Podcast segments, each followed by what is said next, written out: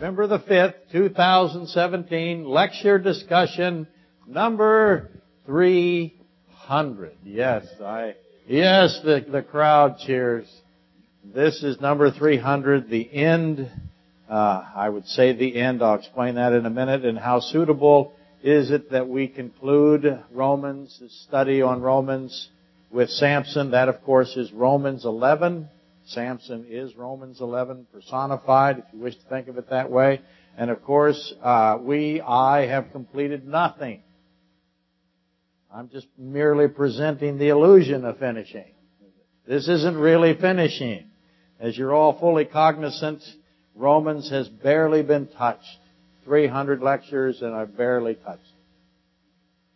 Uh, it is certainly the same for Samson, and it was the same for Adam and Satan and, woman Eve. But for now, at least, the pretense of having reached an acceptable point, which I can assign the word done to, um, that's going to have to suffice, and that's where we are. The appropriateness, uh, of being in Judges 16 or Samson at number 300 is actually fortuitous. It's rather good planning. Wasn't intentional. I had a question and I recognized no, Samson belongs here because of his impact, if you will, on Genesis 3. So it wasn't planned. And Romans 5 is, of course, what we have gotten into at great depth, whether you recognize it or not. It's one of the key uh, of, of the central components of the book of Romans, and that is Adam and death through Adam.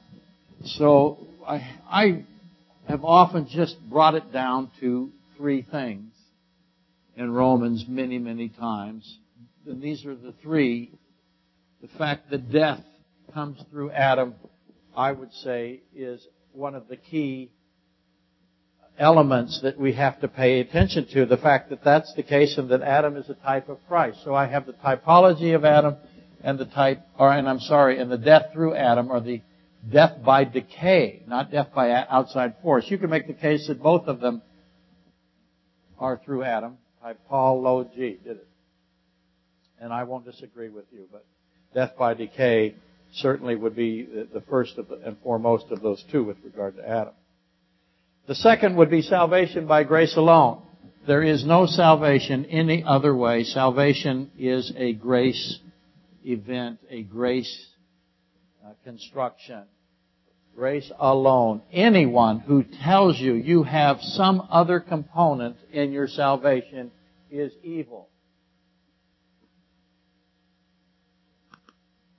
That, of course, uh, Romans 1. So, Adam, death, typology, salvation by grace, and the last of the three is Israel will be restored. Restoration of Israel. Many, many churches do not believe that. They have replacement. I should put it this way. They have replacement theologies. They think Israel, God has abandoned them, seeks their destruction, and uh, they are eliminated. And Israel, however, will be saved. The wife of Israel, though in adult, or I'm sorry, the wife of YHVH, the Lord God, though uh, divorced for adultery, will be redeemed. So those are the three that I think that uh, when you go through the book of Romans, those are the ones you look to uh, and find as much as you can. They're the ones that will send you all throughout the Old Testament as well as the New Testament. And it should be beyond obvious as to which one is Samson of those three profound truths. Samson's uh, conformity to Adam is extensive. There's no doubt about that. And Samson likewise is Israel. Redeemed, restored, returned to service.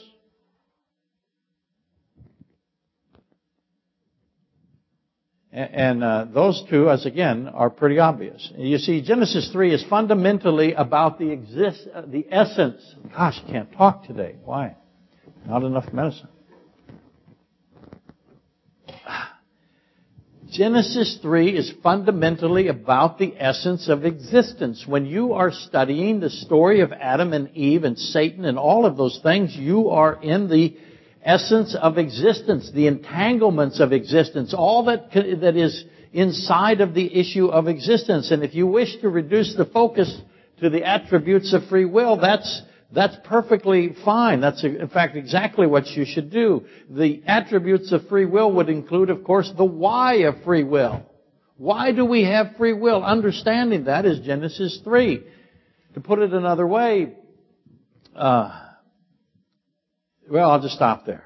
Ask yourself, why do we have free will? That's Genesis 3. And that continues in Romans 5. And the redemption of Israel as portrayed by the blindness of Samson is unmistakable. Again, that's Romans 11. So here is Romans 5. Here is Romans 11. Two of the three uh, include Samson. I'm going to tell you that all three include Samson.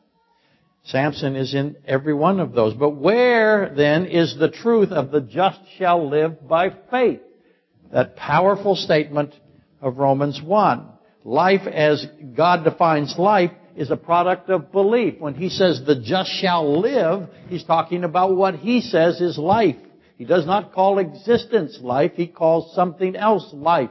Life requires reconciliation, requires his presence.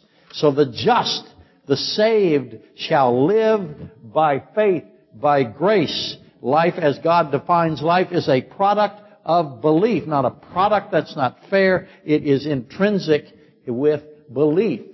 Belief and life are cannot be separated. So certainly belief is a cornerstone of Genesis 3. You should remember that. Adam believed God. Eve did not temporarily.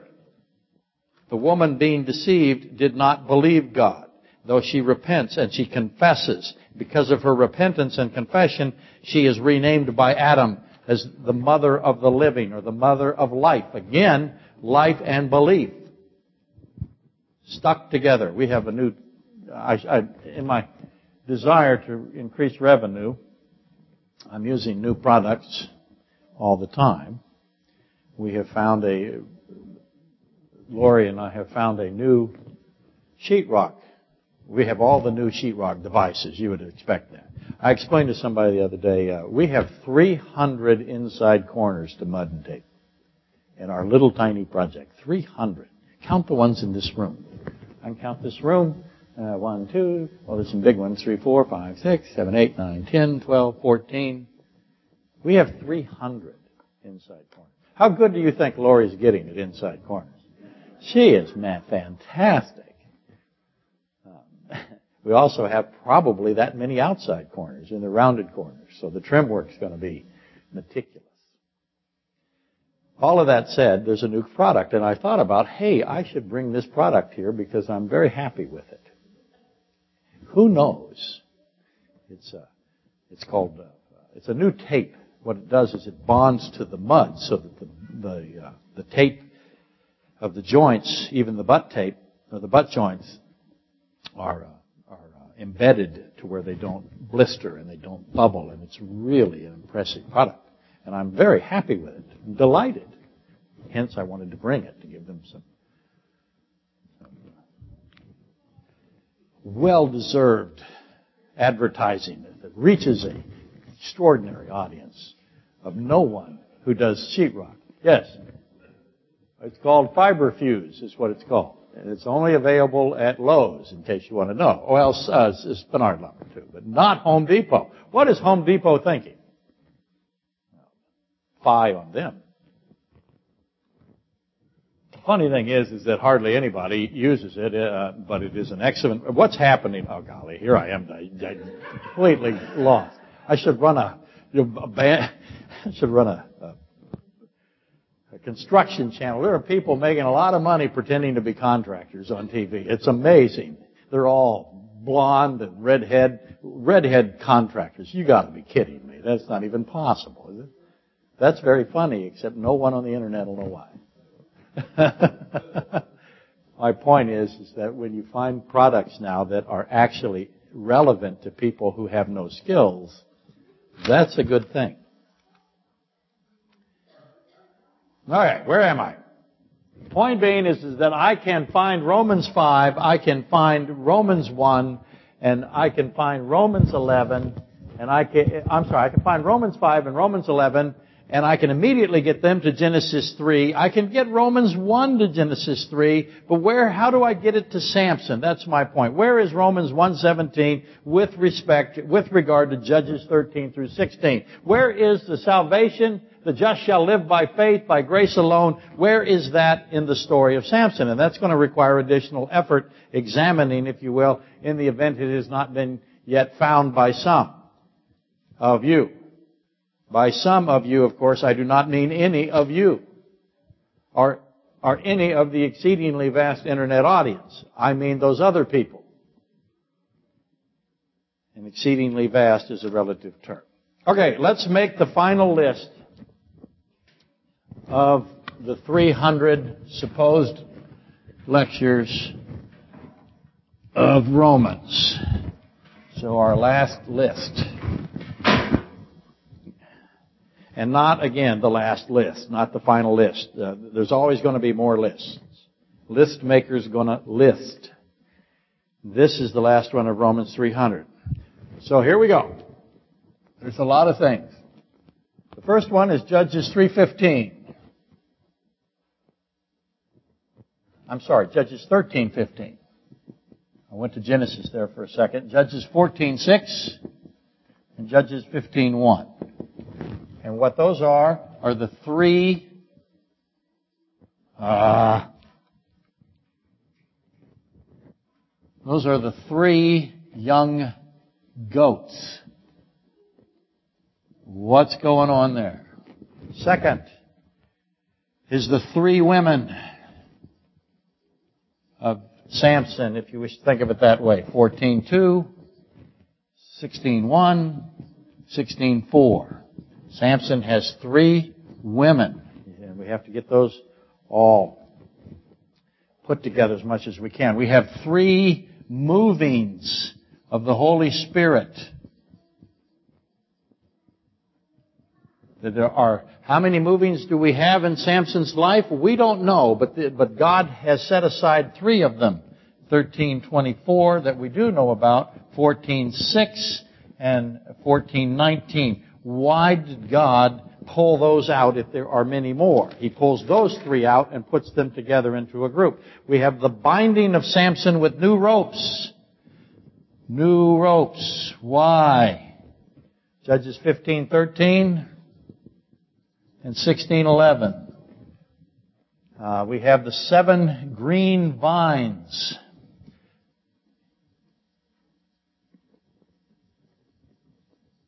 He tells he's, he lies to uh, Delilah, as you know. 16:7, and we have the seven locks of hair. It seems appropriate, and I think correct, to, to make the position that Samson had had these braids in his head, and he had seven of them on purpose. So then we also have the mocking of Delilah. In other words, Samson mocks Delilah. That's very important. Why does he mock her? But he does. Then we have the slavery of Samson. Samson ends up in slavery. As you know, you have read ahead in the story. And these are not necessarily in order because when I wrote them all down, I didn't pay attention to the order as much as I should. There's this tormenting of Samson. He is tormented both by Delilah, and he is tormented by the Philistines. We have the blinding of Samson. And that is a key element that has to be developed and explained. Samson's soul is vexed. He's under tremendous pressure.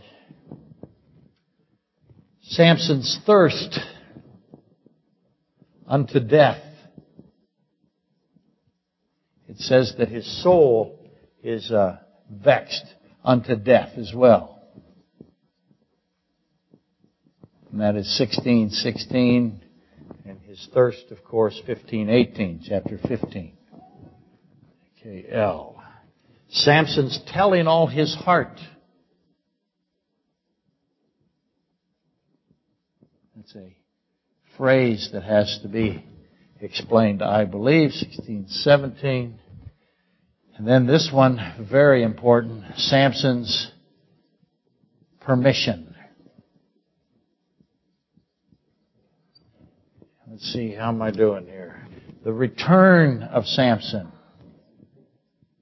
or the restoration of Samson.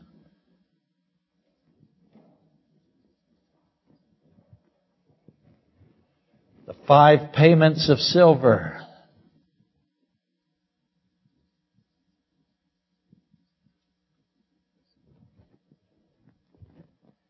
The cleft of the rock.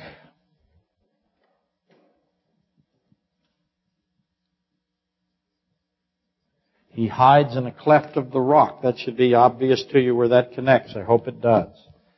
That's Moses, isn't it? I'll put Moses here for those who don't know about that.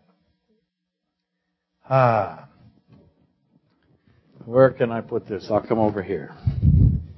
1625. So it happened when their hearts were merry. That's I think, clear. I hope it is. They are merry, the Philistines are, and what happens to them while they are merry? Sudden destruction.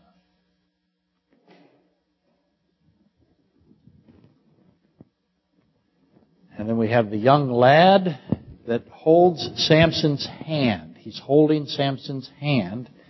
And then one that is way out of order should actually be up here the three lies of Samson. He lies three times. Why does he do that? So there we go. That's our list. And again, I will assume that everyone has seen the lack of chronology. And this, the last list, especially this item number S or item S, it should go over here uh, with these three. Obviously, threes belong together.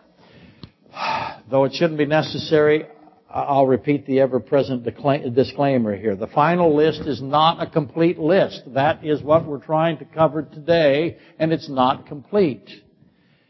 I have never been able to complete a list or compile a completed list. Duh. Nor has anyone else been able to do so. More duh. Yes, ma'am. You're pointing. Oh, you have a question? Oh, oh, which one can you not read? Mocks Delilah. That's the slavery of Samson. That's where he is a, uh, he goes into slavery. Again, keep in the forefront of your mind when you're reading this list, start asking yourself, what is Genesis 3? What is Romans 5? What is Romans 1? What is Romans 11? Again, I have not been able to ever complete a list or finish a list in my so-called career, the entirety of it, nor has anyone else been able to compile a completed list or explain a list. Welcome to the Word of God. And that disappoints people, and all I can say to them is, is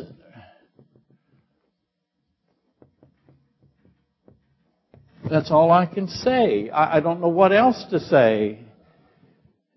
And so, in addition to the final list not being the final list, there will not be time to address every item on this incomplete so-called list. It's just not going to happen. Again, see the box here.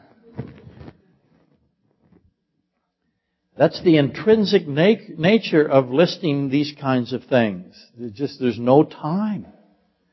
And all of that to say the, the best we can accomplish is is culling this down, paring it down somehow, and and that is uh, we can raise the that which we have culled down. That's we, that which we have we isolate today, we can uh, raise the issues of pertinence to them. But the rest of them are just going to go. You're on your own. And as always, being the whole, being the most high possessor of the holy dry erase marker made in Japan, I'm going to choose.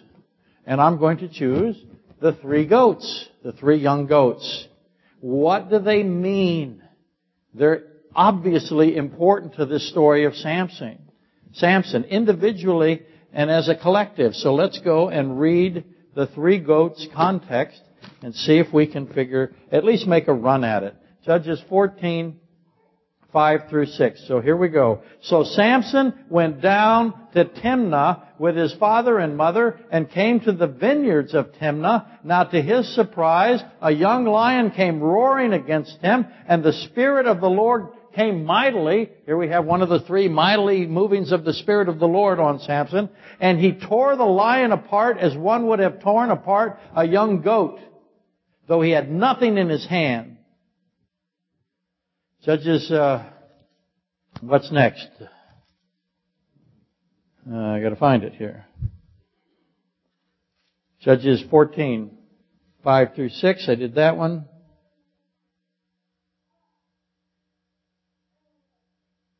Now I've lost track.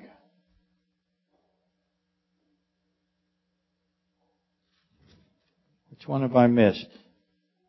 Oh, I missed the first one. Why didn't I include that in my list here? I didn't. I don't know why. So here's the first one though. It's uh, 13, verses 15 through 18. Then Manoah said to the angel of the Lord, please let us detain you. So this is where the wife has seen Christ and now the husband of the, obviously the father of Samson and the mother of Samson have, are finding Christ together. And so he sees Christ and, and he says, the father does of Samson, let us detain you and we will prepare a young goat for you. So there's the first young goat. I put the second one first and now the first one second. I messed it up. And the angel of the Lord said to Manoah, though you detain me, I will not eat your food. But if you offer a burnt offering, you must offer it to the Lord. For Manoah did not know he was the angel of the Lord. The angel of the Lord means he is in fact God. Then Manoah said to the angel of the Lord, what is your name? And when your words come to pass, we may honor you. And the angel of the Lord said to him, why do you ask something that is beyond understanding?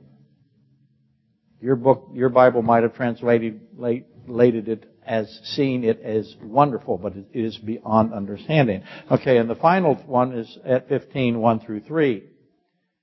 After a while, in the time of the wheat harvest, it happened that Samson visited his wife with a young goat. That's the third young goat. First young goat is the father and mother of Samson trying to detain Christ and offering him a young goat. The second one is the young goat that is torn, the, the lion is torn apart as if you would tear apart a young goat. And here's the 13. Now after a while, in, or the third one, after a while in the time of the wheat harvest, it happened that Samson visited his wife with a young goat and he said, let me go into my wife into her room. But the father would not permit him to go in. Her father said, I really thought that you thoroughly hated her.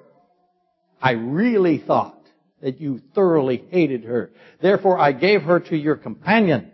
Is it not her younger sister? Is not her younger sister better than she? Please take her instead. And Samson said to them, this time I shall be blameless regarding the Philistines if I harm them.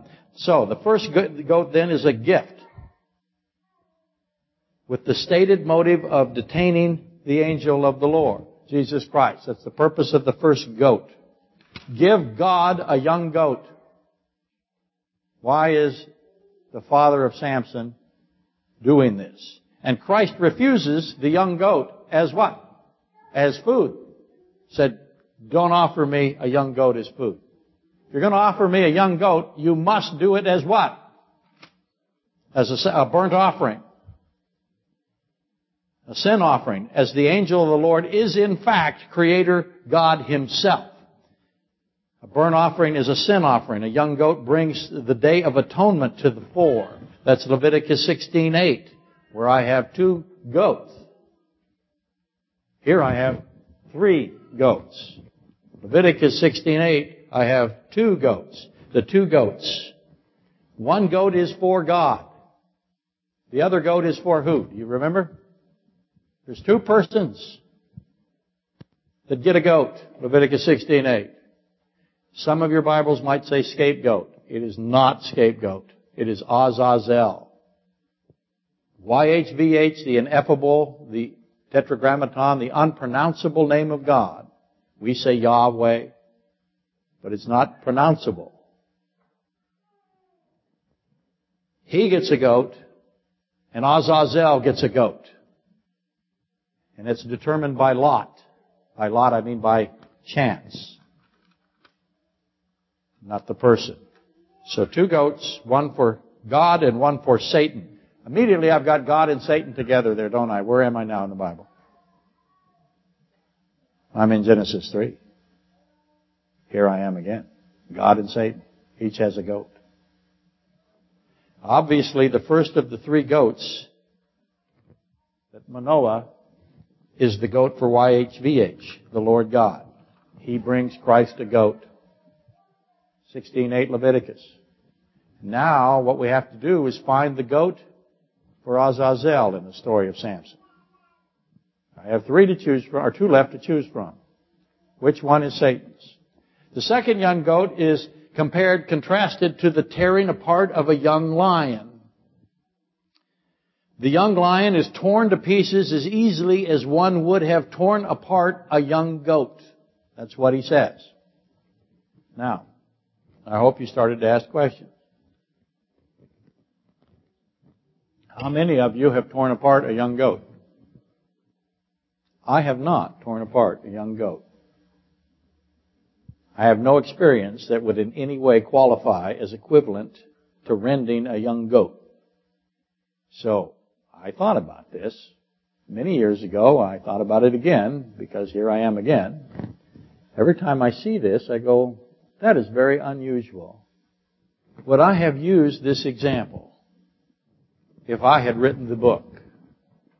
He tore the lion apart as easily as one might tear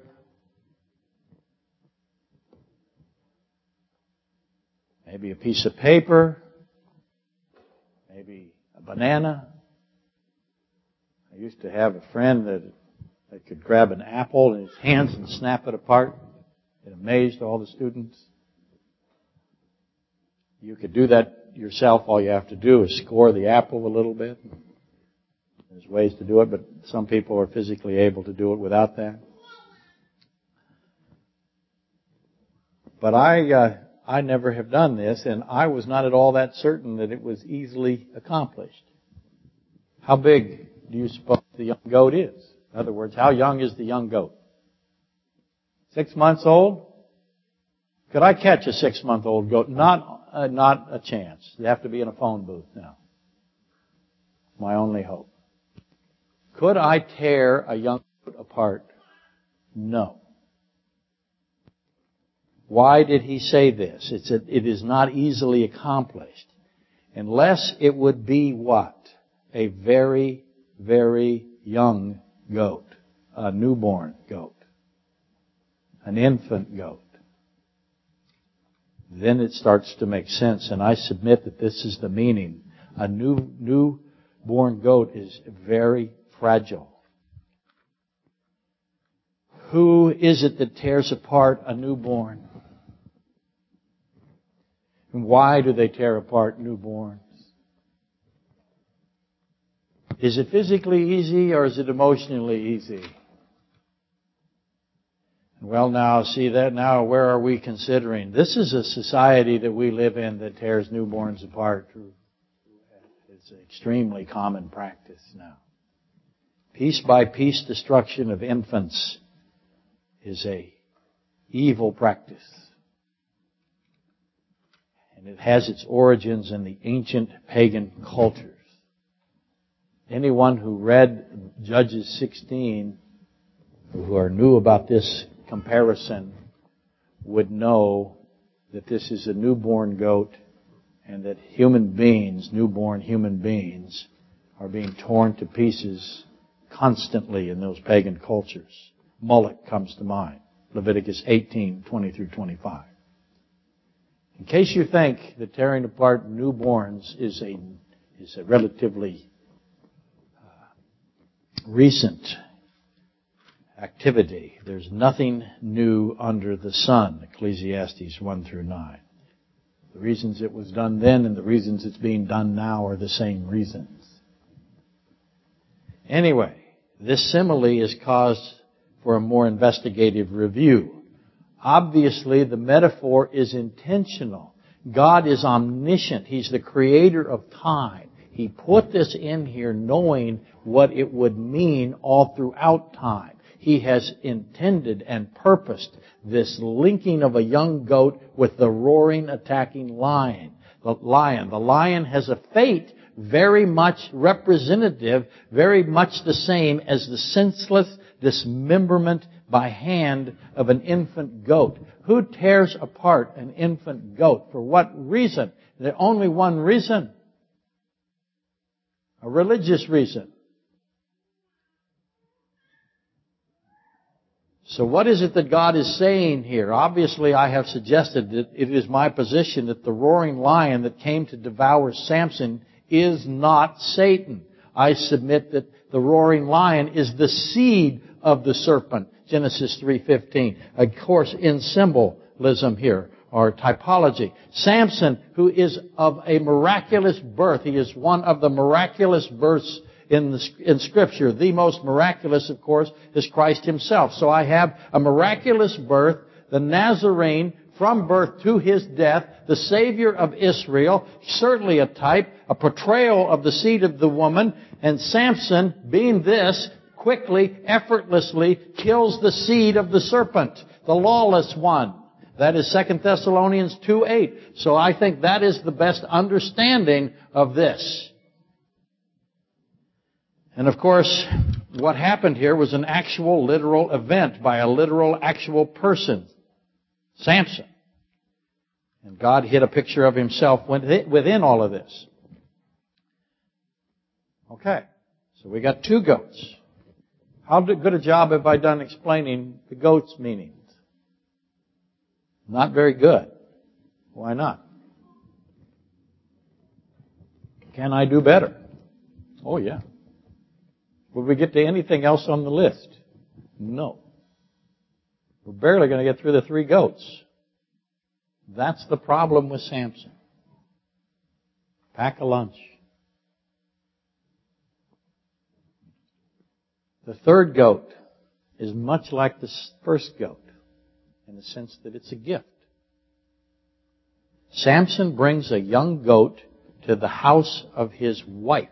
That's his wife. She's in a situation where she is supposed to be in his, in that house. She's not there. And he comes with a young goat to the house of his wife. Now, it would be advisable to include here the perplexing account of Judah and Tamar, Genesis 38. Where does Judah go? You know the Judah Tamar story? Very complicated, very difficult. Seems to be. How do you explain it? Hardly ever addressed in commentaries. But Judah goes up to Timnah. Samson goes down to Timnah. There you go.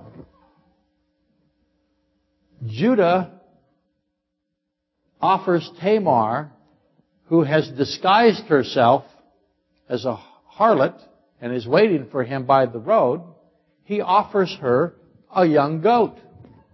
Now he doesn't have the young goat with him. So he's, Judah is going down to Timnah. Samson is going up to Timnah. Judah offers Tamar a young goat. Samson comes with a young goat. And obviously this Tamar Judah incident is providing information to Samson in Judges 15. We can figure out the young goat at Samson by looking at the young goat of Judah and Tamar.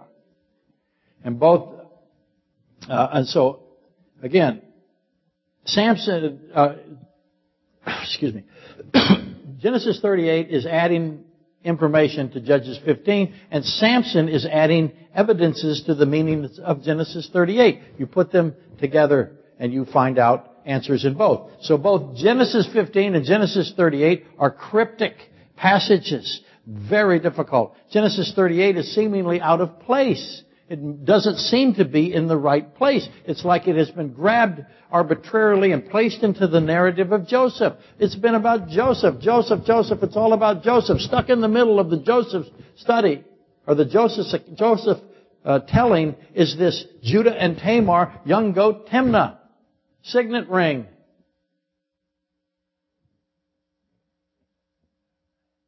It seems to be without any connectivity to Joseph but it has tremendous connectivity to Joseph. It's exactly where it has to be. Judah and Tamar are perfectly placed. Perfectly, exactly where they belong. So we have to determine how this is so. Are we going to get to it today? No.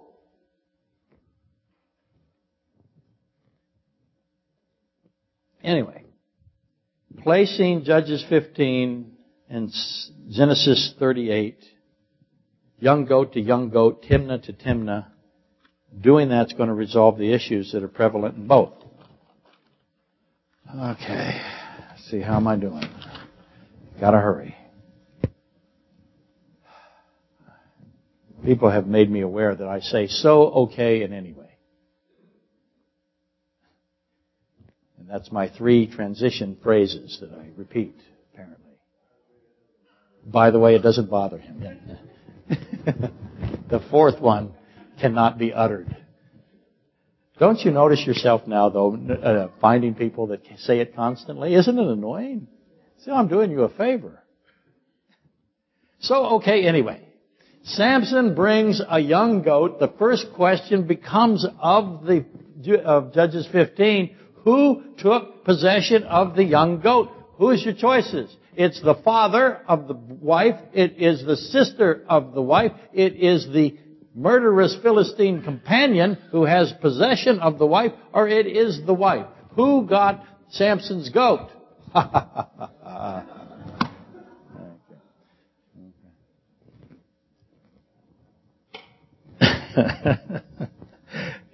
I thought no one would laugh at all. It's funny that people laughed at that. That's See, now you're encouraging me to do more of those things. Yeah, that's right. There apparently, Lori has found this uh, site that is uh, about puns. Have you seen that one? Oh, it is. It is really awful. But, but most of, what's that? It's not funny at all. No, which is why they're going into the bulletin. That's the. Lori loves them. Now she, she keeps reading all of them. It's a sickness. Okay, where? So, okay, anyway. Samson brings a young goat. First question, who took possession of it? I submit it was not the bride. She did not receive the young goat. I have the pattern of Tamar. Tamar did not get the goat from Judah. Judah sends a goat for Tamar, but she's gone. He doesn't know it's Tamar, and she's got his ring, right? She got the promise of a goat. Tamar did not receive the young goat either.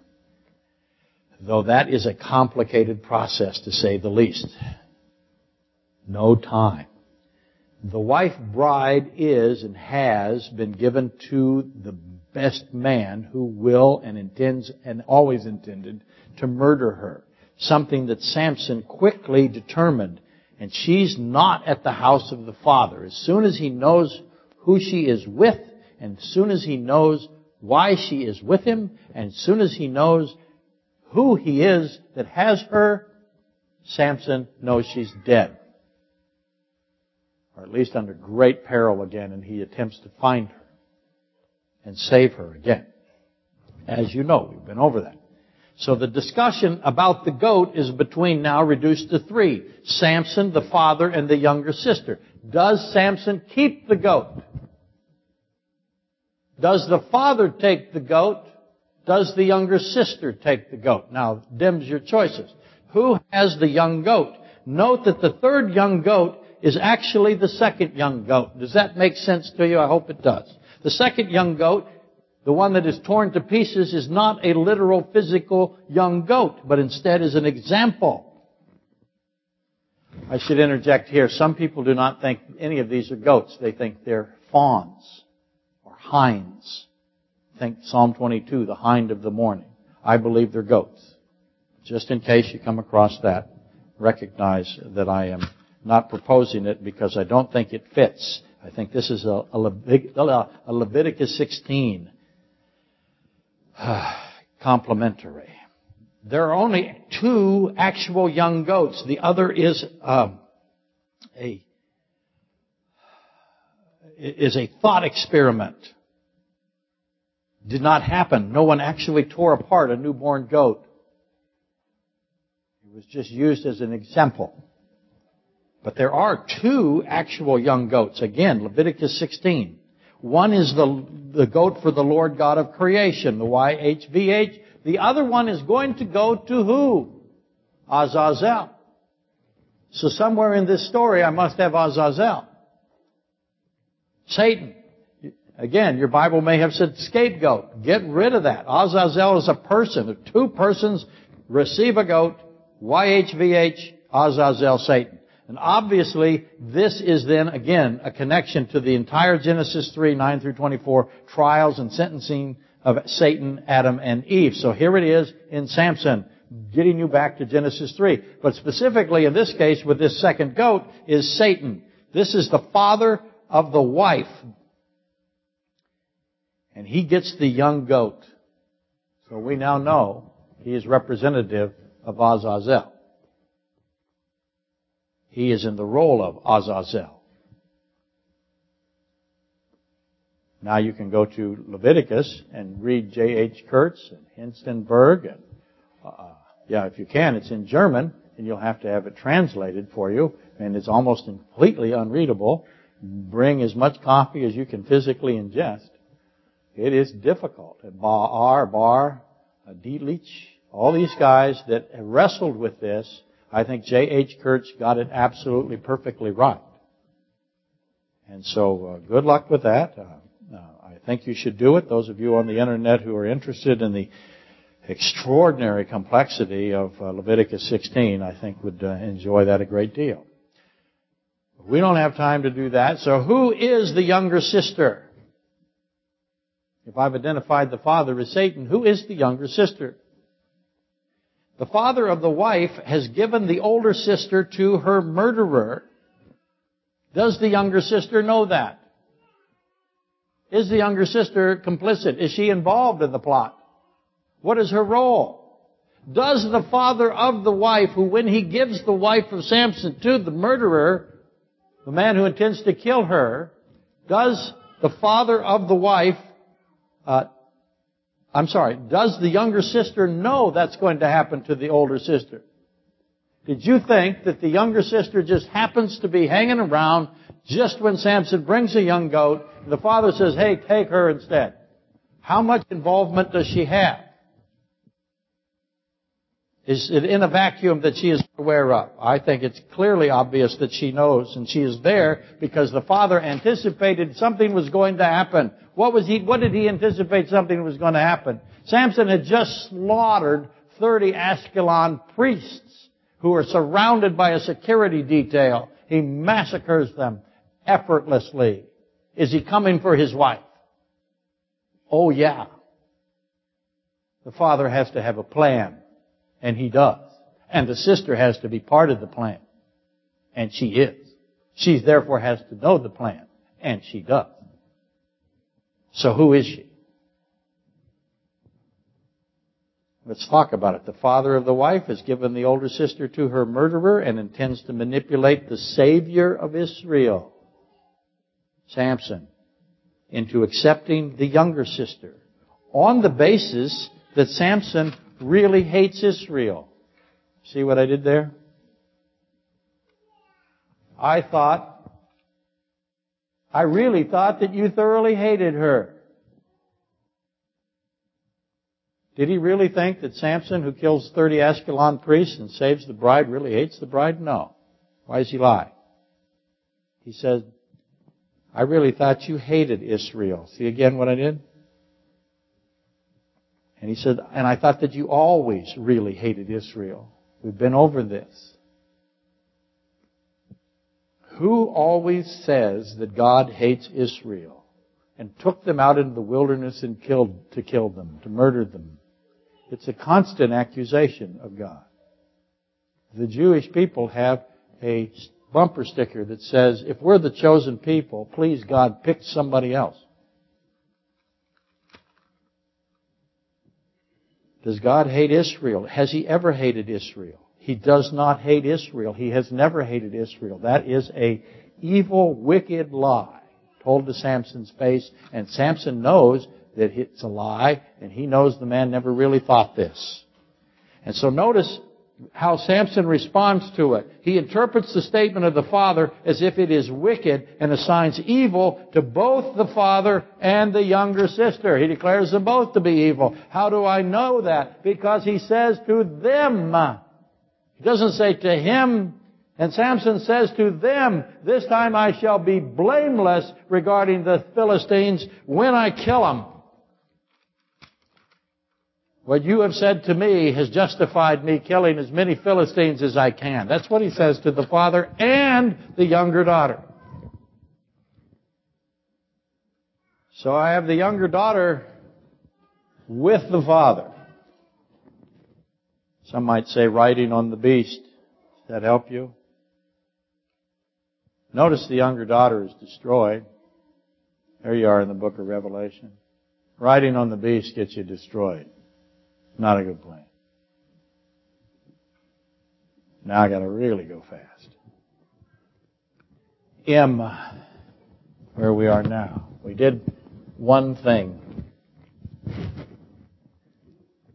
Now we're to try to do two things. Samson's permission. This is what provides the solution to Samson's departed strength. Notice how I stated that. Departed. When I tell you departed, that itself is an answer or the answer. Holy Spirit, that which moved in Samson, departs from Samson. That puts you into Ezekiel when the Holy Spirit leaves the temple. God departed, left Samson. The question is why? Well, Oh, and did Samson even know? Did he understand why God left him? That's up for, for discussion. I'll try to answer that if I can today.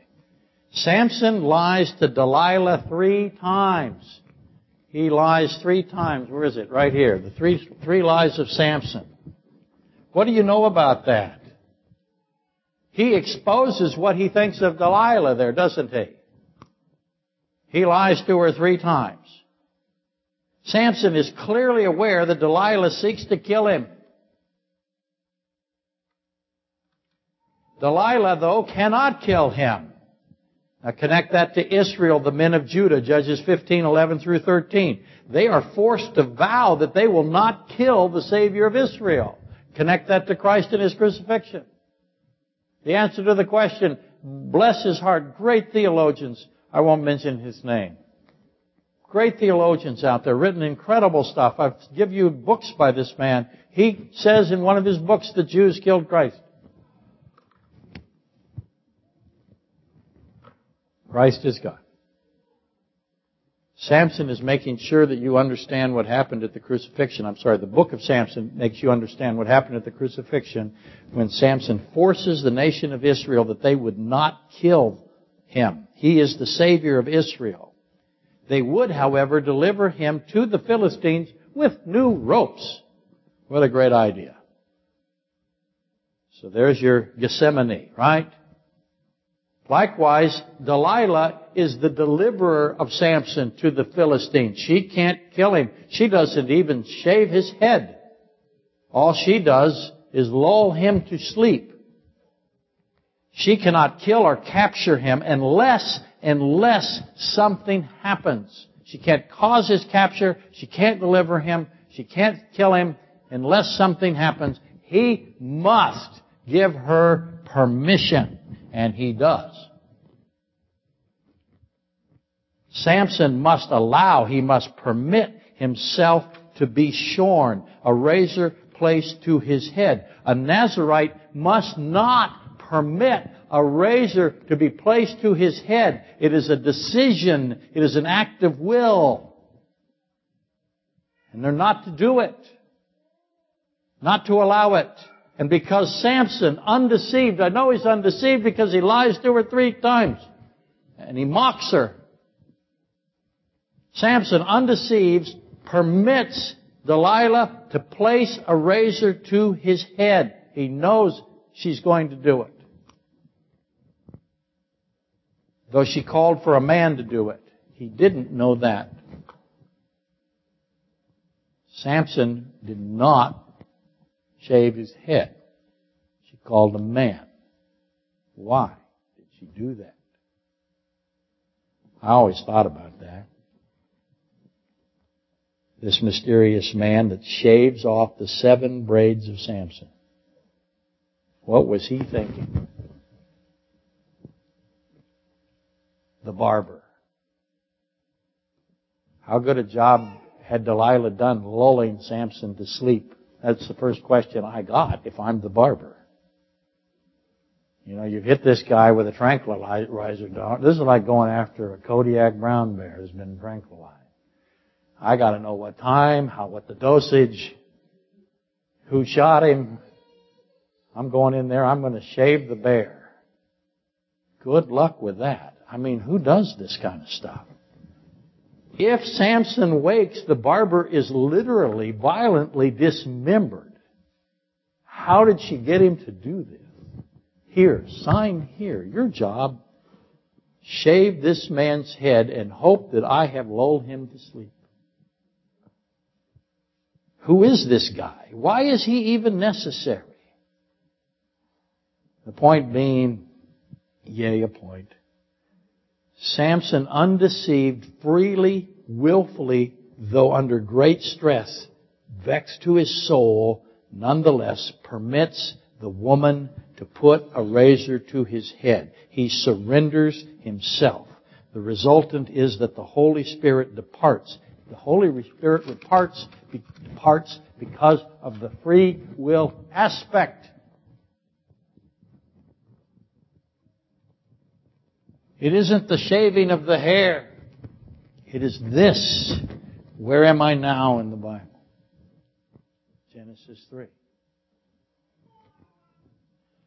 You can't get Genesis 3 out of Samson. You can't. You can try, but don't.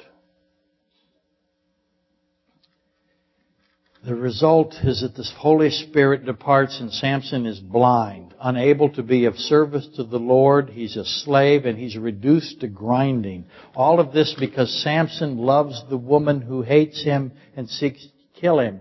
The parallels to Genesis 3 are obvious as you know. Adam knowingly, undeceived, willfully eats the poison, doesn't he? He surrenders himself because he loves the woman. The resultant is, is that God departs.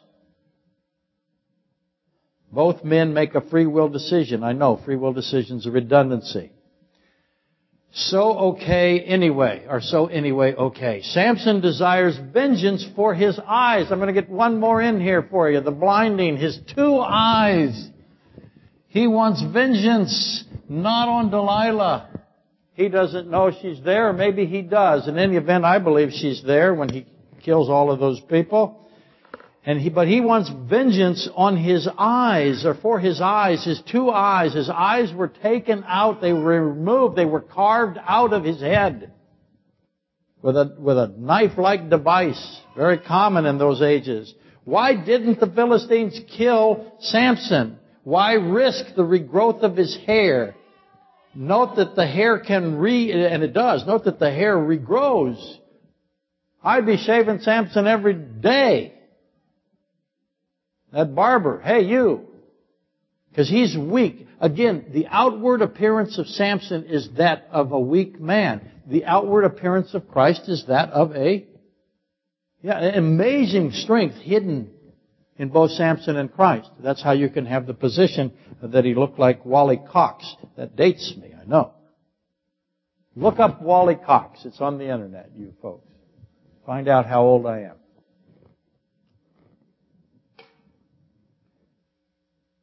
Obviously, the Philistines were confident that Samson was abandoned. They are the original replacement theologians. And they thought that his blindness was sufficient, and in fact it was superfluous. They didn't fear the regrowth of his hair because they didn't think God was coming back. We have an entire nation of Israel surrounded by people that do not know that God is protecting them and coming back for them. And I think this idea that uh, Samson was abandoned and his blindness was, blindness was sufficient, this seems to me to be illogical and, and foolish thinking. Some people think that Samson was this huge man operating a mill with this incredible strength, but he was blind, and they brought him out to perform for them, to do feats of strength as a blind guy, kind of like a circus strongman. I don't think that's what it says at all. I don't think that he had any strength. I think they brought him out to show everybody that he was defeated, that they would make him dance or they would make him do stupid things. They mocked him, they tormented him. He was tortured. He doesn't want vengeance for that. He wants vengeance because he can't see. He wants to see. What does he want to see? The guy, if his strength comes back to him, can kill anyone who comes near him. All he has to do is find you. Samson, again, wants revenge for his two eyes. Not his imprisonment, not his grinding, not his humiliation, his blinding. Two eyes are gone. He wants his two eyes. He wants vengeance for his two eyes. And notice while Samson is crying out to the Lord, positioning himself to destroy the Philistine temple and kill the many thousands assembled there, gathered there, None of them run for the exits. That tells you they did not think that he had any strength. Why didn't they think that? Because he had no strength up to that point, and they knew it. Clearly they think that Samson and will, is weak and will remain weak and is weak while he's in front of them. Because if he, could, if he had his strength and he could catch any of them standing, he'd tear them to pieces, wouldn't he? He'd be blind, but he would be ridiculous. John from Pennsylvania. Hi, John. Wrote a while back with respect to the number two. There are two testaments. There's two witnesses. There's two Adams. There's two realms, angelic and humanity. There's Israel and the church. There's Cain and Abel. There's Jacob and Esau. And those are, and more are worthy of consideration here and should be considered. But I think it's not any of those. I think that what Samson wants to see, what he wants is to know something. Because he's Israel, isn't he? Israel is restored when they know something. What do they know? Actually, it's not what they know, it's what they believe, isn't it? It's a belief system. Back we go to belief. Where are we now? Romans 1. He did it. The just shall live by faith. Knowing good from evil, light from darkness, believing God is good. Believing God is light. Genesis 3, that's where you start. Samson is repenting. His two eyes that he wants vengeance for are repentance. He's repenting. He's mourning for what he did not believe. Did God, did Samson know why God left? Not not immediately, but after all the time he spent grinding, he figured out why God left him. When he calls out, he's repented of that. During the blind grinding, he figures it all out. He believes Christ returns for him. The great rememberer remembers him and Samson is back in service. Bad news for the Philistine. Let's rise and be dismissed.